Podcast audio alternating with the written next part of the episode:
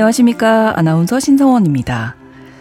자신이 사랑하는 연인이나 배우자가 다른 사람과 바람을 피우고 있다고 확신을 하거나 혹은 다른 누군가가 자신에게 해를 입히거나 나쁜 쪽으로 이용하려 한다는 의심이 생긴다면 어떨까요? 또 이런 마음 때문에 연인이나 동료 등 타인의 사소한 표정, 말, 행동을 왜곡해서 받아들이고 자신이 원하는 대로 해석해버린다면 어떨까요? 이런 정도가 깊어져서 현실 판단력에 장애가 생긴다면 이를 두고 망상장애, 편집증이라고 이야기합니다.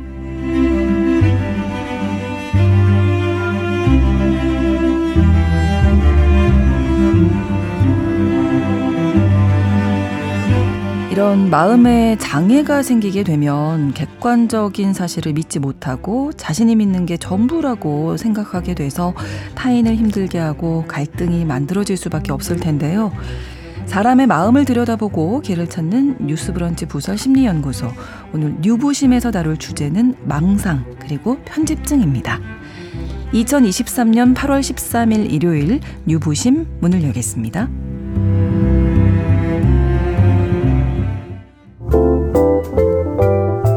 나를 지키는 마음 수업, 뉴스 브런치 부설 심리연구소.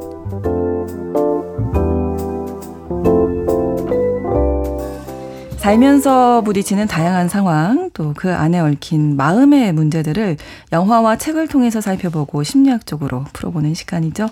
일요일에 뉴스 브런치 부설 심리연구소 문을 열었습니다. 자, 오늘도 책으로 마음을 읽어주는 남정미 서평가님 나오셨고요. 안녕하세요. 안녕하세요. 좋은 작품 전하러 왔습니다. 네. 그리고 영화 속 인물의 심리를 들려주십니다. 김준현 작가님 어서 오세요. 네. 안녕하세요. 또 미술을 통해서 사람의 마음을 들여다보고 치료해 주시는 분이시죠. 차의과학대학교 미술치료대학원 김태은 교수님 나오셨습니다. 안녕하세요. 네. 자, 오늘 망상장애, 편집증 이런 이야기 나누니까 조금 심각해질 것 같아요. 그런 생각도 드는데. 그러니까요. 네. 망상 장애 뭐 종류가 여러 가지가 있다면서요? 네네. 그러니까 편집증이 망상 장애라고 네. 얘기 지금 말하고 있는 그 네. 질환을 이야기할 때 그 정신 장애 옛 이름이라고 생각하시면 돼요. 그래서 그렇군요. 망상 장애, 그러니까 편집증이라는 거는 질병 코드에 있지 않은 진단명이고 네. 망상 장애가 있는데 네. 보면은 그 어떤 뚜렷한 사고 내용상의 장애가 있는 상태를 말하는 거죠. 네. 그래서 여기 안에 내용들을 보면 과대망상, 내가 뭐 대단한 사람인 것 같은 거 아니면 네. 항상 누군가가 나를 뭔가 해하거나 네네. 나를 욕하고 있을 거라고 생각하는 어떤 피해망상 네. 그리고 또 내 신체에 뭐 벌레가 산다거나 왜곡이 되었다라고 하는 어떤 신체망상 이런 것들이 등등 이런 망상의 내용들이 있고요. 네. 망상과 더불어서 사고 과정상의 어떤 장애들을 더 그 포함한다거나 환각 이런 것들이 들어가면은 조현병 진단의 우려가 되기도 합니다. 그렇군요. 네. 그러니까 편집증이라는 건 하나의 증상인 그렇죠. 거네요. 네. 네. 자, 두 분이 선택한 작품을 통해서 또 이 편집증, 망상장애 알아볼 텐데 김준현 작가님 어떤 영화 가지고 오셨을까요? 네, 오늘 가져온 영화는 2021년 개봉한 영화 세버그입니다. 세버그는 사실 실화를 바탕으로 한 영화인데요. 네. 1960년대 헐리우드과 프랑스를 오가면서 활동하던 배우이자 뉴웨이브, 새로운 물결을 대표하는 아이콘 진 세버그의 이야기를 다루고 있습니다. 네.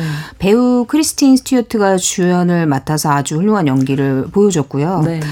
내용을 보면 흑인 인권운동가 하킴 자말이라는 사람의 리드로 적극적으로 인권운동에 참여하지만 이로 인해서 FBI의 주목을 받게 되면서 편집증적인 증상에 빠지는 주인공의 모습을 잘 그려내고 있습니다. 네, 자, 남정미 서평가님은 어떤 책 골라오셨습니까? 네, 오늘은 이경 작가의 단편 소설 수태고지라는 작품 가지고 왔습니다. 네. 수태고지는 신약성서에 기록된 예수 탄생의 일화에서 대천사 가브리엘이 마리아에게 나타나 성령의 아이를 잉태했음을 알리는 그런 부분을 말합니다. 네. 교수님 이거 미술 작품이 엄청 많잖아요. 그렇죠. 맞아요. 네. 네. 어느 날 불쑥 임신을 해온 미성년 딸, 주변에서 쑥덕거리는 것이 신경 쓰이는 아버지는 내 딸이 동정녀 마리아처럼 혼자 임신했다, 수태고지했다 이렇게 말하고 다니며 고군분투합니다. 네. 문장 웹진 2012년 11월호에 발표가 되었고요. 이경 작가 소설집 비둘기에게 미소를에 수록되어 있는 작품입니다. 네. 미성년 딸의 임신을 소재로 한 네. 작품 어떤 이야기가 펼쳐질지 궁금합니다. 수태고지 소설 속으로 들어가 보겠습니다. 이곳은 다 쓰러져가는 산속 기도원 성당입니다. 10명 남짓한 신도들을 모아두고 앞에 있는 전도사가 이렇게 얘기를 합니다. 우리 앞에 있는 이 처녀, 소마와 관계한 자 여기 있느냐? 이 처녀에게 생명의 씨앗을 뿌린 자 여기 있느냐? 전도사가 신도들을 향해 두 팔을 쭉 뻗는 순간 성단 오른쪽에 앉아있는 소녀는 실로를 뜨고 지금 이 상황 주위를 살핍니다. 신도들은 모두 죄 지은 사람처럼 두 손을 가슴께에 모으고 하 이러면서 고개를 숙이고 있습니다. 눈을 뜨고 보라. 나서는 자가 없다. 17 처녀가 임신을 했으니 신의 아이가 아니면 누구의 아이겠느냐. 아멘. 아멘. 아까 그 성전에 앉아있던 소설의 주인공은 소마. 이곳에서 성도들을 향해 열심히 전도를 하고 있는 사람은 소마의 아버지입니다. 아. 이제 여기 설명 그 책에서 보면 이름이 여학생 이름이 소마잖아요. 네, 네. 원래는 소망이었어요. 소망. 예. 아. 그런데 이제 돌아가신 소마의 엄마가 네. 혓바닥이 좀 짧아서 소망아 이렇게 아. 소망 발음이 안 돼서 소마가 됐군요. 예, 이렇게 아. 좀 재밌는 부분들도 그렇게 나오거든요. 네. 예, 그런 소마와 소마의 아버지의 얘기입니다. 원래 소마의 아빠는 수원 천변에서 철공소를 운영하고 계셨어요. 고개만 들면 맞은편에 방화 수류정이 올려다 보이는 곳이었습니다. 정약용 선생께서 바깥 담에 새겨놓은 하얀 십자가들을 올려다보면서 사춘기 딸을 키우는 고단함을 위로받곤 했습니다. 사실 손에는 철근을 들고 있었지만 그의 영혼의 직업은 집사였습니다.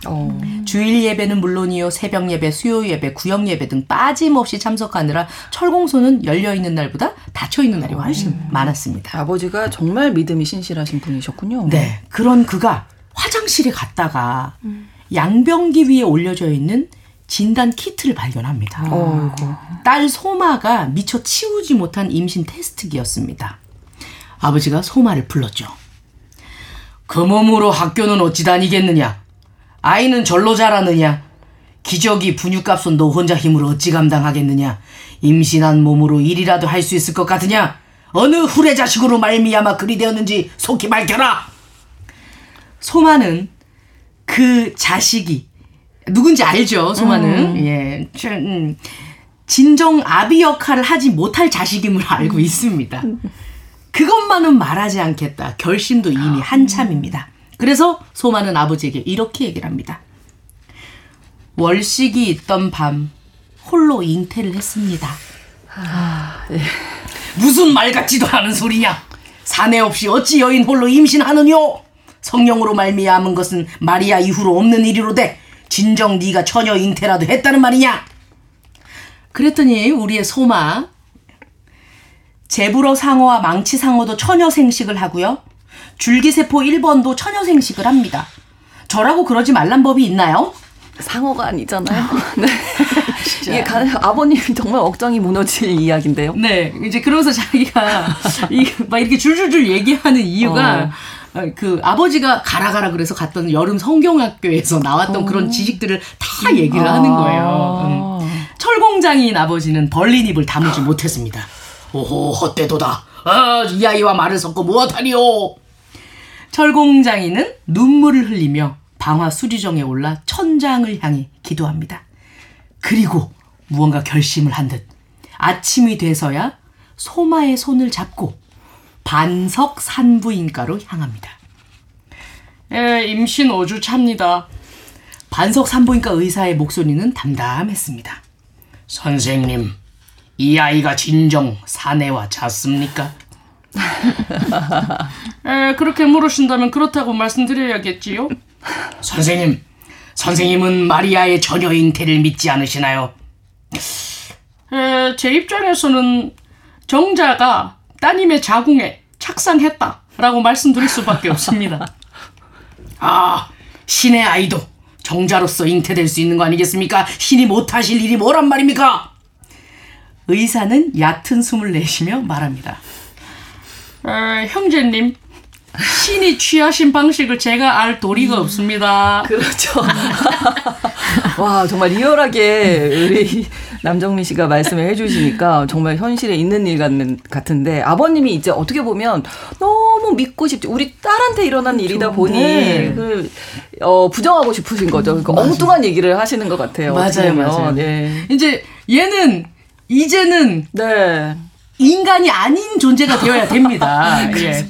보름 뒤 작정을 한 듯 철공장에는 수해로 떠내려간 집터에 말뚝을 박고 천막을 세우기 시작합니다. 천막 입구엔 이렇게 써 있습니다. 방화수류정 수태고지 기도원. 이 기도원 편말을 달았습니다. 그렇군요. 네. 방화수류정에서 계시를 받고 신의 아이를 가졌다. 그런 처녀가 있다. 이 처녀를 보러 사람들이 하나둘 기도원에 모여들었습니다. 근데 예전에 아버지가 소마한테 얘기한 게 있죠. 그 몸으로 일을 하겠느뇨. 기저귀와 분유값은 어떻게 갚겠느뇨 그렇죠. 했죠. 사람들이 모으기 시작합니다. 불임 부부가 네. 돌부처에 코를 갈아 마신다는 심정으로 오기도 했고요. 단순히 호기심에 기도원 천막을 들추는 사람도 있었습니다. 그중엔 반석 산부인과 의사님도 아까 계시고요. 그 의사. 네. 네. 아, 형제님 이러면서 네. 보러 왔어요. 그리고 철공장의 아저씨가 다니던 교회 담임 목사도 계셨습니다. 형제님이 성도들에게 말씀을 전하시는 걸 들었습니다. 설마 진짜 그렇게 믿으시는 건 아니죠? 집사님, 그 전도사 고시는 치르셨습니까? 자격증도 없이 함부로 직책을 가지시면 안 됩니다. 옳지 않는 일을 하시는 겁니다. 그러자 철공장이가 말합니다. 저는 신의 목소리를 들었습니다. 보지 않고 믿는 것이 참된 믿음이다. 목사님께서 분명 그러시지 않으셨습니까? 아, 그렇죠. 보지 않는 것이 믿음이라고 얘기 이제 교회에서 많이 하게 되는데 이거 이제 자기식대로 해석합니다. 이제 현실을 부정하는 걸 넘어선 거 아니에요. 이게 이제 망상이라고 그렇죠. 볼 수 있는데 네네네. 이게 계속 그렇게 되고 주변에서 네. 그 현실 점검해 줄 수 있는 얘기들을 해주잖아요. 지금 담임 목사님도 와서 말하고 네. 그런데 그걸 받아들이지 않고 이렇게 튕겨 나가기 시작하면 아, 이분 진짜 큰일 났네라는 생각이 드는데 네. 그런 판이 깔리는 데는 이전에 그 이분이 살아왔던 삶을 이렇게 바라보는 것들이 필요해요. 이분의 일상을 잠깐 내려놓고 교회에 가서 굉장히 많은 거를 이렇게 매달렸던 그렇죠. 집사님이셨다고 했잖아요. 그런 과정에서 본인이 지켜야 되는 많은 율법들이 있었을 거예요. 이렇게 살면 안 되고 이것은 선한 것이고 네, 이것은 네. 악한 것이다. 본인이 분명하게 쳐놓은 어떤 선이 있었을 거예요. 네. 여길 넘어가면은 반칙이라고 네. 하는 그 선. 그런데 그게 무너진 거죠. 그렇죠. 딸로 인해서. 그렇죠. 그랬을 때 그렇게 꾹 눌러놨던 억압된 어떤 무의식적 에너지가 부정이나 반동 형성을 통해서 튀어나올 때 망상장애로 이렇게 연결되는 경우들이 있어요.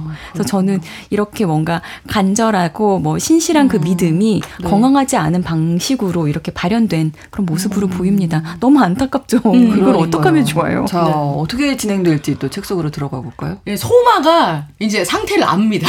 아, 너 괜히 거짓말하고 아버지가 저렇게 됐네.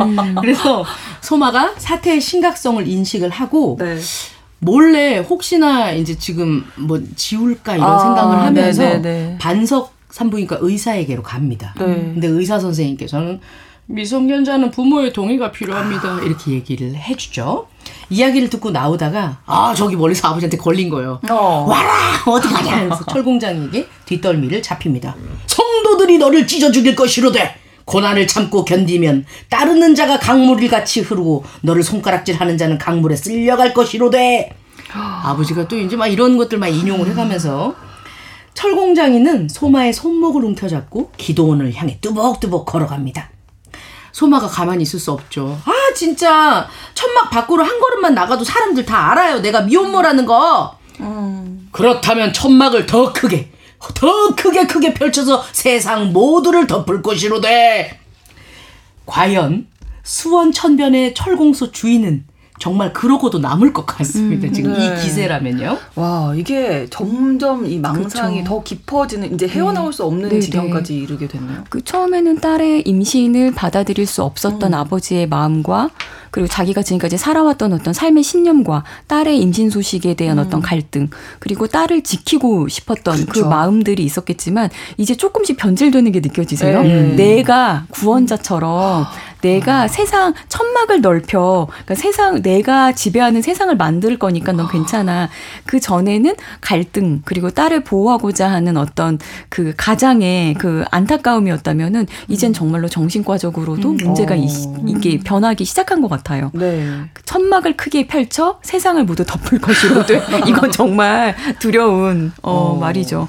10달 뒤면은 모든 것이 이제 다 그 벌어질 일인데요. 그렇습니다. 네. 그 임상에서 보시면 어떠세요? 실제로 이렇게 망상 장애를 가진 사람들이 망상에 이르게 된 어떤 이유들이 다 비슷하게 지금 이 소설처럼 흘러가나요? 뇌과학자들이 얘기하는 거, 신경심리학자들이 말하는 것들이 조금씩 다르기는 하지만 네. 심리학적이나 정신 역동적인 측면에서 보면은 그 사람이 가지고 있었던 어떤 취약한 부분과 그리고 매우 심각한 사회적 스트레스가 만났을 때. 그래서 그 관계에서 많이 어려움을 겪었던 사람들이 이민을 갔을 때 뭔가 그 미국 사람들은 영어로 하는 건 당연한 건데 내가 못 알아듣는 말들을 자꾸 하는 것들이 이 많은 사람들이 얼굴도 다른데 다 나를 왜 욕하고 있지? 이렇게 하면서 굉장히 표현되는 경우들이 있고 뭐 학교에서도 생활 잘 못했던 사람들이 군대에 가서 그 군대에서도 또 다른 그 사회 집단에 가서 이 사람이 가지고 있었던 취약성과 극한 어떤 스트레스가 만났을 때 이런 일들이 꾹 참아왔던 것들이 올라오면서 부적절한 에너지를 탁 만나게 되는 경우들이 있죠. 그렇습니다. 다시 소설 속으로 좀 들어가 보겠습니다. 어떻게 진행될지. 네. 이 모든 상황을 멀리서 지켜보고 있는 한 남학생이 있습니다. 갈비집 건물 아들, 갈비집이 있는 그 건물주의 아들입니다. 네네. 양호. 예, 이름이 또 이제 뭐 양호네요. 그러네요. 예, 과연 양호와 소마의 관계는 양호할지야? 이 양호가 그러면 약간 아예 아빠로 추정이 되는 거죠? 예, 맞습니다. 네. 근데 이제 여기서 보면 네. 그 월식이 있는 날 사실 소마가 꼬셔요, 양호를. 꼬시고 하는데, 네. 근데 이제 소마는 그런 생각도 합니다. 아, 맞아. 양호가 약간 좀 얼빵하긴 해도 쟤네 집이 돈이 많지 이러면서 생각을 많이 하고 있었어요. 그렇게 벌어진 일이군요. 처음부터 다 보고 있었는데 아버지가 너 아닐 거야. 감히 네가 어떻게 신해. 왜 그러냐고. 이게 이제 아버지가 결국에는 이렇게 막 다 걷어내거든요. 네. 하루하루 쏟아붓는 복음으로 소마의 배는 조금씩 차오르고 그만큼 부흥회도 쑥쑥 큽니다. 절대로 수태고지가 되어야만 하는 철공소 주인과 그런 걸 라고 생각하고 있는 소마 네. 그리고 모든 걸 알고 있는 양호 앞으로 어떻게 진행될까요? 마무리가 궁금하시다면 이경 작가의 소설 수태고지에서 확인하소서. 이거 여기서 끝내신다고요? 뒷이야기가 너무 궁금한데 네. 자, 일단은 그러면 이제 소마의 아버지가 망상이다 이거를 우리가 얘기를 나눴잖아요. 스스로도 그걸 깨달을 수 있는 계기가 생길 수 있을까요? 그거는 모르겠어요. 그런데 이런 것들은 얘기할 수 있죠. 어떤 일이 있었다면, 어떻게 과정을 겪었다면 이분이 이런 망상 과정까지 가지 않고, 나름대로 원치 않는 방법이죠. 내 자식이 미성년 중에 임신을 했다라는 건 원치 않는 거죠. 그 누구의 삶에서 원치 않았겠지만, 울었어야죠. 그리고 싸웠어야죠. 어떻게 살 거냐고 소리치고 갈등을 겪었어야죠. 그렇죠. 그 울고불고 하고 잘못했다고 하고 어떻게 살 건지 생각해보자 하는 그 갈등의 시간이 없는 채로 아니거든요. 뭐 그냥 그 순간을 넘기고자 했던 그 거짓말로 이렇게 위장하고 이거 다른 것들로 이렇게 덮어놓은 거잖아요. 그래서 저는 우리가 많은 경우들에 때때로는 뭔가 그 괜찮아 이렇게 날 속이는 것처럼 이렇게 갈등을 겪지 않으려고 힘든 것들을 받아들이지 않으려고 넘기는 과정이 우리를 더 병들게 해요. 왜냐하면 우리는 알고 있지 않겠어요? 그렇죠. 자기를 속이고 있고 자기가 속이고 있는 그 말이 나를 더 취하게 만들고 있는 그렇죠. 거고. 그래서 더 이제 거짓말이 맞아요. 거짓말을 나들고 이제 망상까지 가는 거죠. 네. 그래서 이분이 어떻게 깨달을 수 있을지 그거는 정말 모르겠어요. 하지만 네. 왜 생겨났는지 네, 그런 부분들 네. 그리고 우리가 일상에서 얼마나 갈등을 피하려고 하면서 덮어놓는 많은 것들이 정말 서로를 위한 건가라는 것들 특히 가족들 안에서 네, 네, 네. 그런 거 많잖아요. 그런 부분들 점검해봐야겠다. 너무 이거 짧은 내용인 것 같지만 너무 급진적으로 이렇게 막 진행되고 애기가 태어나고 나서 어떻게 될지 그러니까 너무 궁금합니다. 이렇게 읽으면서 이제 가끔 그 단편의 끝을 또 한번 써보거든요. 어떨까? 네네. 애기 낳았는데 양호랑 똑같이 생기면 얘네 아버지 피할 수 있는 방법이 없는 거예요. 양호를 이제 신이다. 그렇죠. 양호가 전도사가 돼야죠 이제 그러면서. 그럴 수도 있겠네요. 어떻게 진행이 될지. 이경의 소설집 비둘기에게 미소를 중에서 수태고지 만나봤습니다. 자, 노래 한 곡 잠시 듣고 좀 쉬어가겠습니다. 자우림의 노래 샤이닝 전해드리죠. 마음의 근력을 키웁니다. 뉴스브런치 부설 심리연구소. 뉴스브런치 부설 심리연구소 뉴부심. 오늘도 차의과학대학교 미술치료대학원 김태은 교수님, 또 남정미 서평가님, 김준현 작가님 세 분과 함께 망상장애에 대한 이야기 나누고 있습니다. 앞서서 소설 수태고지 먼저 만나봤고요. 이번에는 영화 세버그로 가보겠습니다. 이게 실존 인물 진 세버그 이야기인 거죠? 진 씨네요. 네, 그렇습니다. 네. 이거 망상 네. 아니에요, 망상? 한국 사람이었다. 지어낸 이야기입니다. 미안합니다. 네, 진 세버그 이야기 먼저 해볼게요. 네. 미국 아이오와주 마셜타운에서 태어난 진 세버그는 네. 브리지트 바르도, 제인 폰다 등 60년대를 그렇죠. 풍미한 고전 배우들 사이에서 네. 아주 독보적인 패션과 쇼컷 헤어를 선보이며 신선한 등장을 알렸습니다. 네. 사실 쇼컷 헤어가 제일 잘 어울리는 배우 하면은 늘 손꼽히는 네, 여성이기도 하거든요. 네.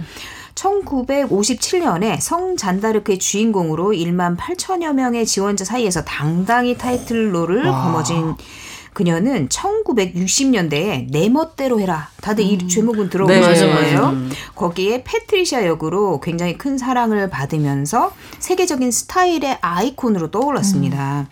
그러니까 아주 짧고 단정한 쇼컷은 순식간에 패션계를 뒤흔들면서 당대 최고의 디자이너였던 크리스찬 디올의 뮤즈가 되기도 했고 각종 패션지의 헤드라인을 장식하기도 했어요. 네. 그런데 그녀에게는 또 다른 일면이 있었는데 14살 때부터 전미 흑인 지위 향상 협회에 가입해서 네. 흑인 인권 운동을 지지하면서 사회의 변화에 대해서 관심이 굉장히 깊었고 그런 변화를 원한다라고 거침없이 표현을 하고 또 이런 이제 엔터테인먼트 산업의 화려한 스포트라이트를 받는 세계적인 스타가 된 이후에도 공개적으로 흑인 인권 운동단체를 지지하고 금전적인 지원을 아낌없이 하는 인물이기도 했습니다. 그렇군요. 배우이자 사회운동에도 참여를 했던 건데 자 그러면 진 세버그 소개를 해주셨고 영화 쉐버그로 가보겠습니다. 네. 영화는 1965년에서 70년까지의 그녀의 삶을 재조명한 것입니다. 네. 그러니까 프랑스와 헐리우드를 오가던 스타 진은 연기를 위해서 프랑스에 이제 남편과 아들을 남겨둔 채 미국으로 오게 돼요. 남편이 프랑스인이거든요. 네. 그러니까 미국으로 오는 비행기 안에서 1등석에서 소란을 피우는 흑표당 흑인 인권 운동 그 활동가인 네. 하킴 자말과 마주치게 됩니다. 그리고 이제 그가 말하는 굉장히 혁명적인 언동을 인상 깊게 보고는 네. 그들의 시위에 적극적으로 참여하는 모습을 보여줘요. 후에 이제 하킴이 그녀의 돈과 명성을 이용할 생각으로 일부러 접근했다. 이걸 알게 되지만 사실 지는 옛날부터 세상을 바꾸고 싶은 일을 하고 싶었거든요. 그런 열망을 갖고 있었기 때문에 그런 건 전혀 문제가 되지 않습니다. 그런데 이제 하킴을 감시하다가 진의 이런 모습을 보게 된 FBI가 워낙 유명인이잖아요. 그러다 보니까 그녀를 표적으로 삼게 됩니다. 그러니까 인권운동에 평소에도 관심이 많았던 진은 이제 어느 날 시차 적응에 힘들어하다가 네. 비행기에서 만났던 하킴의 말과 행동이 생각이 난 거예요. 그래서 하킴을 찾아가요. 그리고 내가 지원을 하고 싶다라는 의사를 밝히는 한편 그와 대화를 하면서 그의 열정에 반해서 성적인 관계를 맺게 돼요. 그리고 이 상황은 FBI가 도청을 하면서 고스란히 녹음이 됩니다. 아주 사적인 부분까지 도청당하게 되는 거군요. 그렇죠. 네. 그러니까 이후 이제 FBI는 진을 24시간 감시를 하면서 흑표당의 자금을 지원하는 증거를 찾고 그녀의 이제 집안 전화까지도 도청을 합니다. 그리고 이제 또 어느 날 진의 집에서 흑표당 자금 모금 파티가 열리게 되는데 네. FBI는 이제 생각을 하는 거죠. 그녀가 이제 더 이상은 그냥 후원자 그런 개념이 아니라 완전히 이제 중심이다, 주요 인물이다 이렇게 하면서 더 표적으로 삼고 그녀의 이제 평판을 무너뜨리는 작전에 돌입을 합니다. 네. 그 일환으로 하킴과의 불륜을 그렇겠죠. 언론에 노출해요. 네. 그러니까 진은 나름대로는 편견과 차별에 맞서는 게 옳은 신념이라고 믿고 흑표당을 지지를 했는데 이런 불륜이 터지면서 이게 훨씬 더 사람들한테는 가십거리가 되고 그렇죠. 화제가 되잖아요. 네.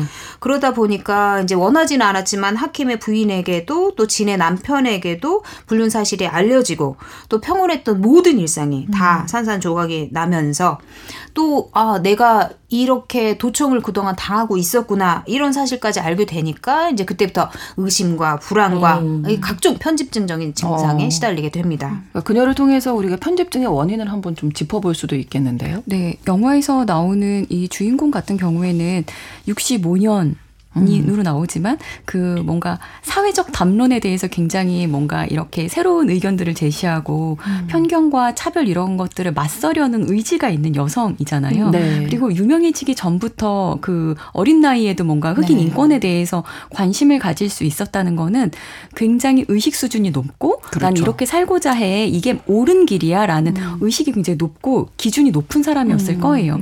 그런데 아마 또 아름답고 그 뭔가 화려한 그 생활을 하고 있기 때문에 많은 사람들이 내가 바라보는 것보다 그것보다 훨씬 더 많은 사람들이 나를 보고 있는 시선이 있겠죠. 그렇죠. 그래서 나를 평가하고 다양한 형태로 평가도 나오고 다양한 루트로 그런 평가들이 되는데 네. 그게 그런 과정에서 도청을 당했다라는 걸 알게 된다면은 전 여기까지 나온 거에서는 네. 당연한 것 같아요. 편집 사고가 시작되는 거는 내가 그런 어떤 그 아주 개인적인 것까지 일거수일투족 다 이렇게 도청이 되고 있었다는 걸 안 순간에 네. 내가 혹시 뭘 잘못 살았나라는 그렇죠. 것 그리고 내가 가지고 있었던 맞아 난 이런 거가 너무 싫은 거야라고 하면서 저는 이때는 약간 편집증적이 되는 거는 건강한 방어 기제일 것 같아요. 혹시 지금 여기에 뭐가 도청되고 있진 않을까라고 막 하는 예민성은 이때는 이건 뭐 이 상황일 것 같아요. 네, 이럴 수밖에 없었다. 네, 네, 네. 자, 그러면 진의 편집증이 어떻게 좀 증폭되나요?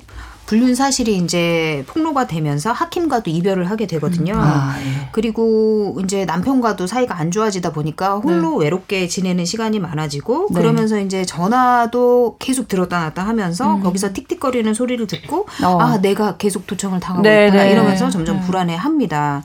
그러니까 진이 도청과 감시에 붕괴하면서 남편과 이런 얘기를 하거든요. 사실 이제 진의 남편도 유명한 사람이에요. 네. 저희 자기 앞에 생이나 새벽의 약속 하늘의 뿌리 굉장히 유명한 작품을 많이 네. 썼던 작가 로맹 가리입니다. 예. 에밀 아자르. 네, 그렇죠. 맞습니다. 예명으로 활동을 했죠. 그러니까 이 남편과 얘기를 하면서 그들이 내가 영화나 책보다 더 위대한 일을 하는 걸 시기하고 있어 라고 진이 얘기를 하거든요. 그러니까 로맹이 얘기를 해요. 두 가정을 파탄낸 일이 뭐가 그렇게 위대한 일이야. 그러니까 남편조차도 그녀가 하고자 했던 사회적인 활동보다는 불륜 사건에 훨씬 더 집중을 하고 있는 거죠. 그러니까 지는 생각을 해요. 나는 옳은 신념을 갖고 한 일이지만 이 불륜 사건 때문에 모든 게 폄하되고 내 남편도 나를 믿지 못하는구나. 이러니까 점점 의심하고 불안하고 이런 증세가 심해지거든요. 그러니까 심지어는 벽에 걸린 액자, 장식품, 전화기, 집안의 모든 가구와 이런 것들을 뒤지면서 도청 장치를 찾고 그리고 레스토랑에서 이제 지인을 만나면서도 지인의 손바닥만한 핸드백 안에도 뭔가가 들어있을 것만 같은 생각이 계속 드는 거예요. 그래서 네, 눈에 안 보이는 곳으로 치워주기를 바라고 또 주변에 자기가 일터에서도 모든 사람들이 의심스러워요. 그러니까 촬영장에 갑자기 촬영 감독님을 보고는 네. 어제는 없었던 당신이 왜 있냐? 너는 뭐냐? 막 이러면서 일을 못하겠다. 이러면서 분노를 표출하기까지 하거든요. 네. 그러면서 일과 가정생활, 사생활 모든 것들에 문제가 생기기 시작합니다. 네. 편집증 전형적인 모습인가요? 그렇죠. 이게? 그렇죠. 네. 네. 그 사실은 병원에서 환자분들을 만날 때 그 망상 장애 중에서도 피해 망상이 심한 분들하고는 경력이 높은 사람들이 상담을 할 수 있도록 조금 안내하는 편이에요. 그렇군요. 그 이유가 일단은 새로운 사람하고 관계 맺는 게 어려우니까요. 지금 나한테 네. 그거 물어봐서 어디다 갖다 팔아먹으려고 하냐. 그 지금 언제부터 거기 서 있었냐. 내 정보 어떻게 알고 들어왔냐라고 하는데 이게 그게 아니라요. 그게 아니라요. 뭔가 상담사의 그 경력이 이게 많이 쌓이지 않으면은 더 불안을 가중시킬 수 있거든요. 그렇군요. 그래서 사실은 편집증이 깊어지면 이렇게 그 영화 속에서 나오는 그 모습들이 일상에서 보이니 일상의 주변인 들이 얼마나 힘들 것이냐. 그렇죠. 그러면 점점 더 외로워지고요. 네. 그러면 왜곡 사고는 더 커질 거예요. 그렇죠. 나를 셈내나? 나를 아무도 못 알아주네? 라고 하면서 그 더 그 삶이 힘들어지고 참 이런 것들이 그 주변을 믿지 못하니까 네. 자기를 더 고립시키고 자기를 학대하는 모습으로까지 가는 것들이 가장 안타까운 것 같습니다. 편집증이 깊어지면 뭐 심리나 행동의 변화가 악순환이 되는 거네요. 그렇죠. 그렇죠. 예, 네. 너무 안타까운 상황인데 진의 삶이 그래서 점점 망가지고 네. 있습니다. 네. 이런 와중에 또 FBI에서 그녀를 이제 완전히 평판을 떨어뜨리고 망가뜨려야겠다는 생각으로 더 강도 높은 비밀 작전을 지시해요. 네. 그러니까 FBI 속된 그 상사들이 진의 침실에 도청 장치를 설치해라.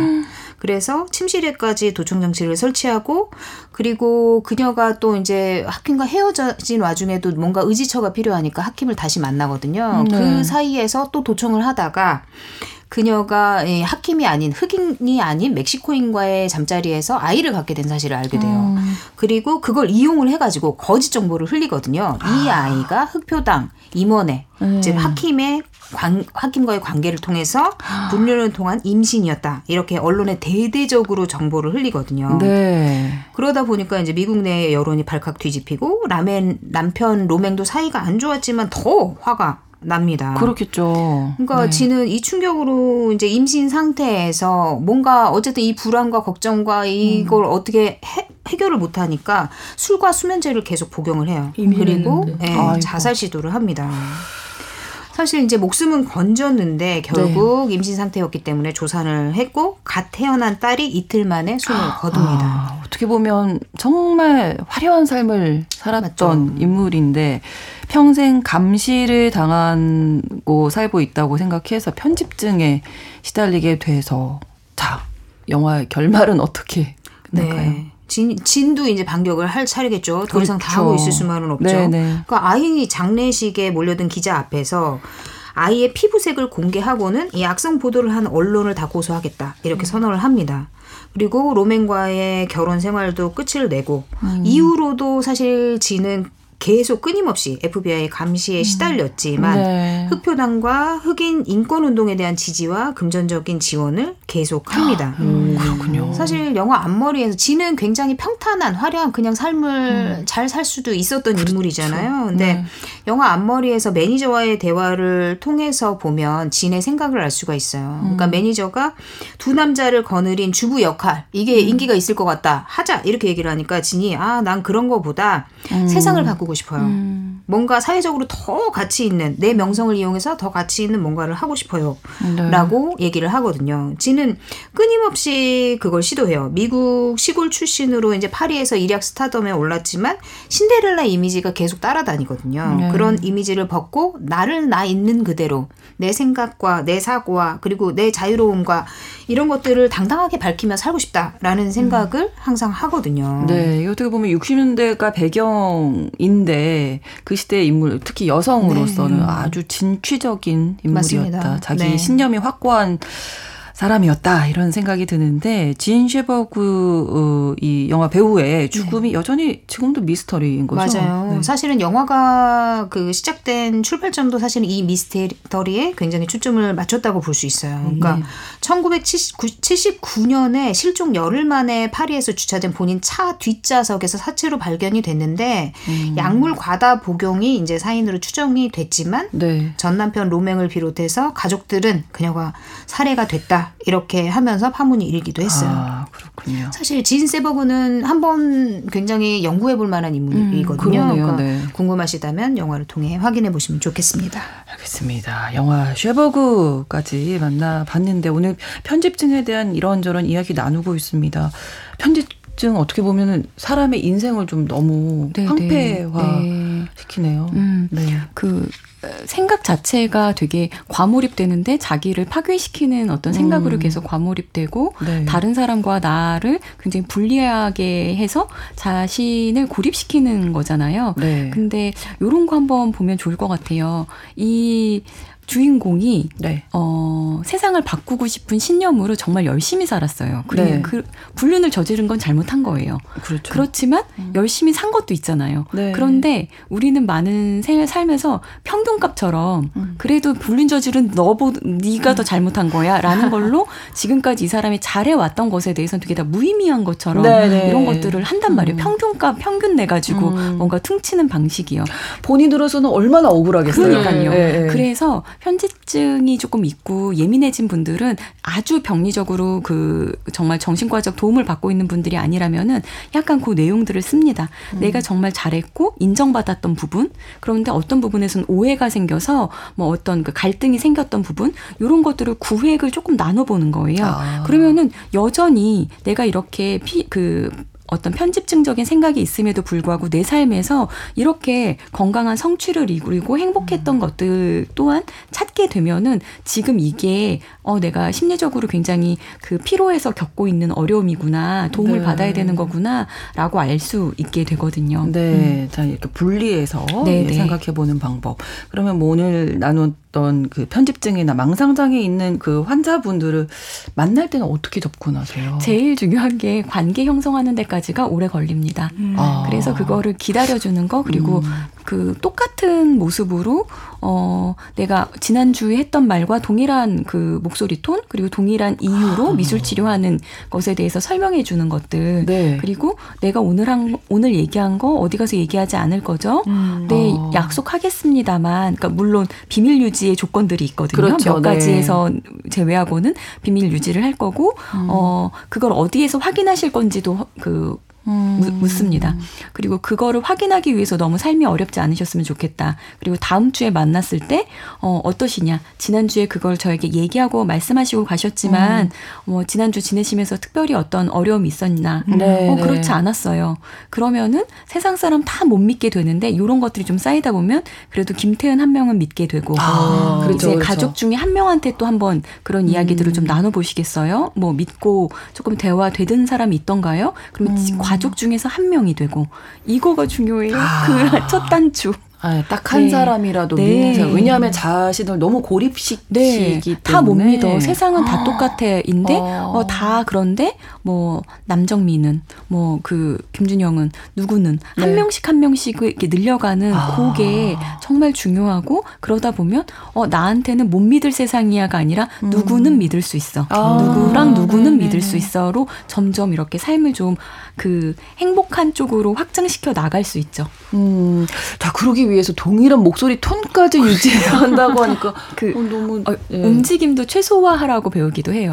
그래요? 나의 움직임이 의도가 있었어요? 약간 뭐 이런 거 있잖아요. 그렇군요. 그럼 두 분은 혹시 그 편집증적인 어떤 상황들을 사실 근데 사회생활 하다 보면은 그러신 분들이 있으세요. 너무 지나치게 의심을. 그러니까 저희도 이제 팀으로 일들을 많이 하다 보면은 팀원들이 잘해주고 있음에도 불구하고 계속 의심을 하시는 분들이 있거든. 믿지 못하고. 그럴 때 저 어떻게 신뢰를 쌓아야 되는지 되게 궁금하긴 해요. 네. 그건 두 가지 정도인 것 같아요. 너무 나를 잘 봤으면 좋겠어서 하는 어떤 불안 작용 때문에 계속 확인하고 싶어하는 사람들 있잖아요.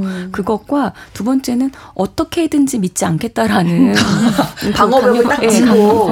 그런데 또 잘 보면은 사회생활 그런 분들이 잘하세요. 맞아요. 아주 깔끔하게 또 그런 분들이 또 인사고과 잘 받으시는 분들 많고 어차피 인생은 나만 남들 혼자야. 믿을 수 없고 약간 이런 경우들이 있어서 저는 그런 거 좀 안타까워요. 이렇게 두런두런 같이 가는 그런 조직 문화가 되면 좋을 것 같아요. 그 먹을 게 있는데 자꾸 없어지는 것 같은 느낌인데 편집이 저 안 먹었어요. 뭐지 이거? 난 뭐라 했어요 진짜. 의심하지 마세요. 없는 그러니까 우리가 뭐 사람은 같이 사는 거다. 사람 인자가 한자로 서로 기대 뭐 이런 얘기 우리 비유 많이 하는데 편집증, 망상장애 이야기하면서 관계가 이렇게 중요하구나. 네. 상처가 있기 때문에 시작이 됐을 거라고 생각하면 안타까운 거죠. 근데 그게 치료를 하면 진료를 받고 이제 약을 먹고 하면 그게 치료가 좋아지는. 일단은 약을 먹으면은 훨씬 더 그 예민성이 좀 완화돼요. 아, 그래요? 저 사람 지금 나 뭐 하는 거야 막 이런 것들이 그거의 불안도를 좀 낮춰주는 거죠. 그렇죠. 아. 그래서 약물 치료를 통해서 조금 완화시킨 다음에 상담이나 어떤 이런 것들을 받는 게 좋아요. 아, 너무 각성이 되어 있는 상태에서는 상담 이거 지금 빨간색 쓰라고 지금 저 주신 거예요. 너의 이름을 쓰겠어. 네, 이름은 빨간색 쓰는 거 아닌데. 그런 게 있는 거 아니에요? 이렇게 하지 않게 저는 그래서 정신과 약물에 대해서 너무 두려워하지 마시고 도움을 받을 때는 딱 받고 그 뒤에는 내가 사실 자기를 위로해줘야 되고 그런 거거든요. 관계에서 상처가 많기 때문에 수용받아본 경험이 없어서 편집증적인 사고가 많아진 걸 수 있으니까요. 네. 그러니까 오늘 만나본 작품의 수태고지의 그 아버님이나 지금 세버그의 진 세버그나 워낙 어떻게 보면 정말 감당하기 힘든, 믿기 힘든 시련을 만났기 때문에 뭐 망상장애, 편집증으로 이어졌다고 이제 생각이 되는데 이럴 때 아까 그 마음의 어떤 근육을 좀 단련시켜야 된다 이런 말씀 자주 하시잖아요. 마음의 훈련 어떻게 하는 게 좋겠습니까? 그 어려운 상황을 받아들이는 거죠. 나는 그리고 이렇게 꼭 얘기해요. 나 지금 되게 힘들다. 내가 원치 않았던 상황들이 한꺼번에 너무 많이 오고 있어. 그런데 이거는 피할 수 없이 내가 그냥 겪어내야 돼. 근데 뭘 할 것도 아니야. 남들이 나에 대해서 나쁜 얘기를 하는 것도 지나갈 것이고 내 의도를 그 왜곡해가지고 다른 식으로 해석해서 나를 공격하는 사람들도 있고 이런 일들을 왜 겪게 되는 상황들이 있잖아요. 내 의도가 피하고 싶지. 아니어도 나도 모르게. 내가 지금 그런 일을 겪고 있어. 그래서 나 많이 속상해. 기회가 있다면 내 의도가 그게 아니었다라고 말할 거야. 혹은 이런 것도 괜찮죠. 다시는 쟤하고 놀지 말아야지. 오히려. 관계에 대해서 뭐 그건 저는 관계를 모든 사람들한테 다 잘 맞춰줄 필요는 없다고 생각하거든요. 그렇죠. 그래서 자꾸 이렇게 왜곡이 된다면 이 사람과의 관계에서는 조금 이렇게 관계에 거리를 둬야겠구나. 이런 식으로 내가 어떤 관계에서 자꾸만 이런 패턴을 겪는지 그리고 힘든 일이 있을 때 피하지 말고 내가 너무 지금 삶에서 원치 않는 것들을 이렇게 겪게 되는구나 라고 또 이렇게 알아차리는 것들 필요하겠습니다. 그거를 버텨내는 게 근육인 것 같아요. 그렇군요. 근데 사실 그게 힘들잖아요. 맞아. 버텨내는 게 그렇게 쉽지는 않더라고요. 그러니까 우리가 술과 쇼핑에 취하죠. 그러면 이렇게 약간 중독하고도 이어지네요. 잘못하면. 그렇죠. 네. 아니 이게 왜 아는 게 힘이 아니라 모르는 게 약인 경우들이 있잖아요. 근데 요즘은 막 너무 매스컴에서 정보가 워낙 많다 보니까 조금만 하면 넌 우울증이야. 뭐 조금만 하면 뭐 편집증이야. 나는 그냥 적당한 선을 세워서 하고 있는 건데 그게 또 누군가가 나를 지적할 때 너 편집증 증상이 좀 있어? 이렇게 얘기할 정도는 어느 정도 너무 속상하지 않아요? 맞아요. 그래서 저는 사회가 심리학을 많이 다 관심이 있는 거는 참 기쁜 일이죠.